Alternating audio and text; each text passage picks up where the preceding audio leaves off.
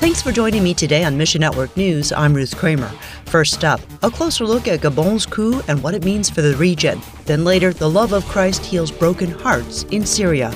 We'll unpack that story for you in just a few moments. First, a regional mediator and Gabon's new military ruler agree to create a plan for restoring democratic rule following last week's coup. No other details have emerged yet, but a West African financial executive tells Reuters that Gabon's August 30th military takeover was a good coup. It was the eighth rebellion in West and Central Africa since 2020. World Mission's Greg Kelly says This is not an issue of Islam coming in like some of the other situations in Central Africa where you have ISIS, Al Qaeda activities. This is a purely internal turmoil. Gabon has a history of corruption, but it's one of the most stable countries in Central Africa. We're talking about a majority Christian country. Most statistics will say about two thirds to three quarters of the country are born again Christians. Kelly will soon travel to the neighboring Republic of of the Congo to meet with World Mission partners. I'll understand a little bit more on the ground what's going on, but these kind of things definitely have trickle over. It's not just the country itself that's affected, it's all of its neighbors. Pray for a return of peace and stability in Gabon and the Republic of the Congo, also known as Congo Brazzaville.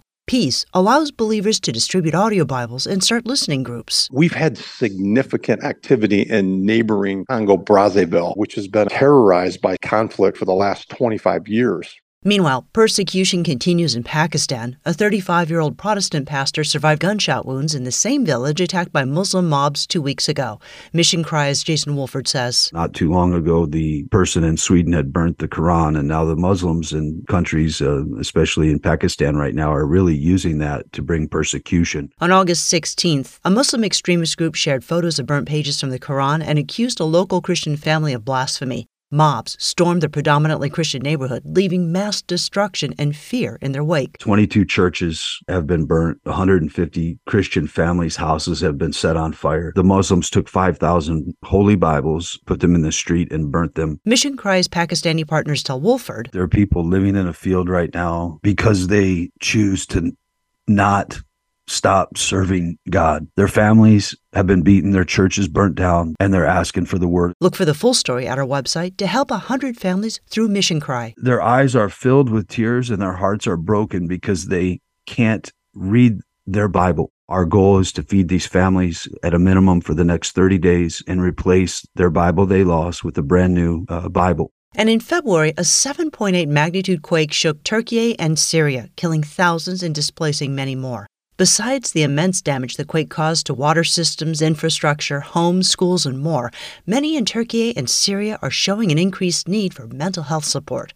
Fadi Sharaiha from the MENA Leadership Center spoke with us about how MENA stepped up to support the mental health crisis occurring in Turkey and Syria. So they came to us and asked us to do some kind of psychological first aid. Can you please help us how to cope with this? Uh, what to do with this? MENA connected local Christian leaders with trauma healing experts in the region to provide the first aid of these psychological first aid courses? It wasn't really a course as much as basically trauma healing, a ministry with the Christian leaders over there. These sessions had impact and revealed a long overdue need for support of this kind in those regions. This was really a very much needed thing to happen. Those started for evangelical Christians.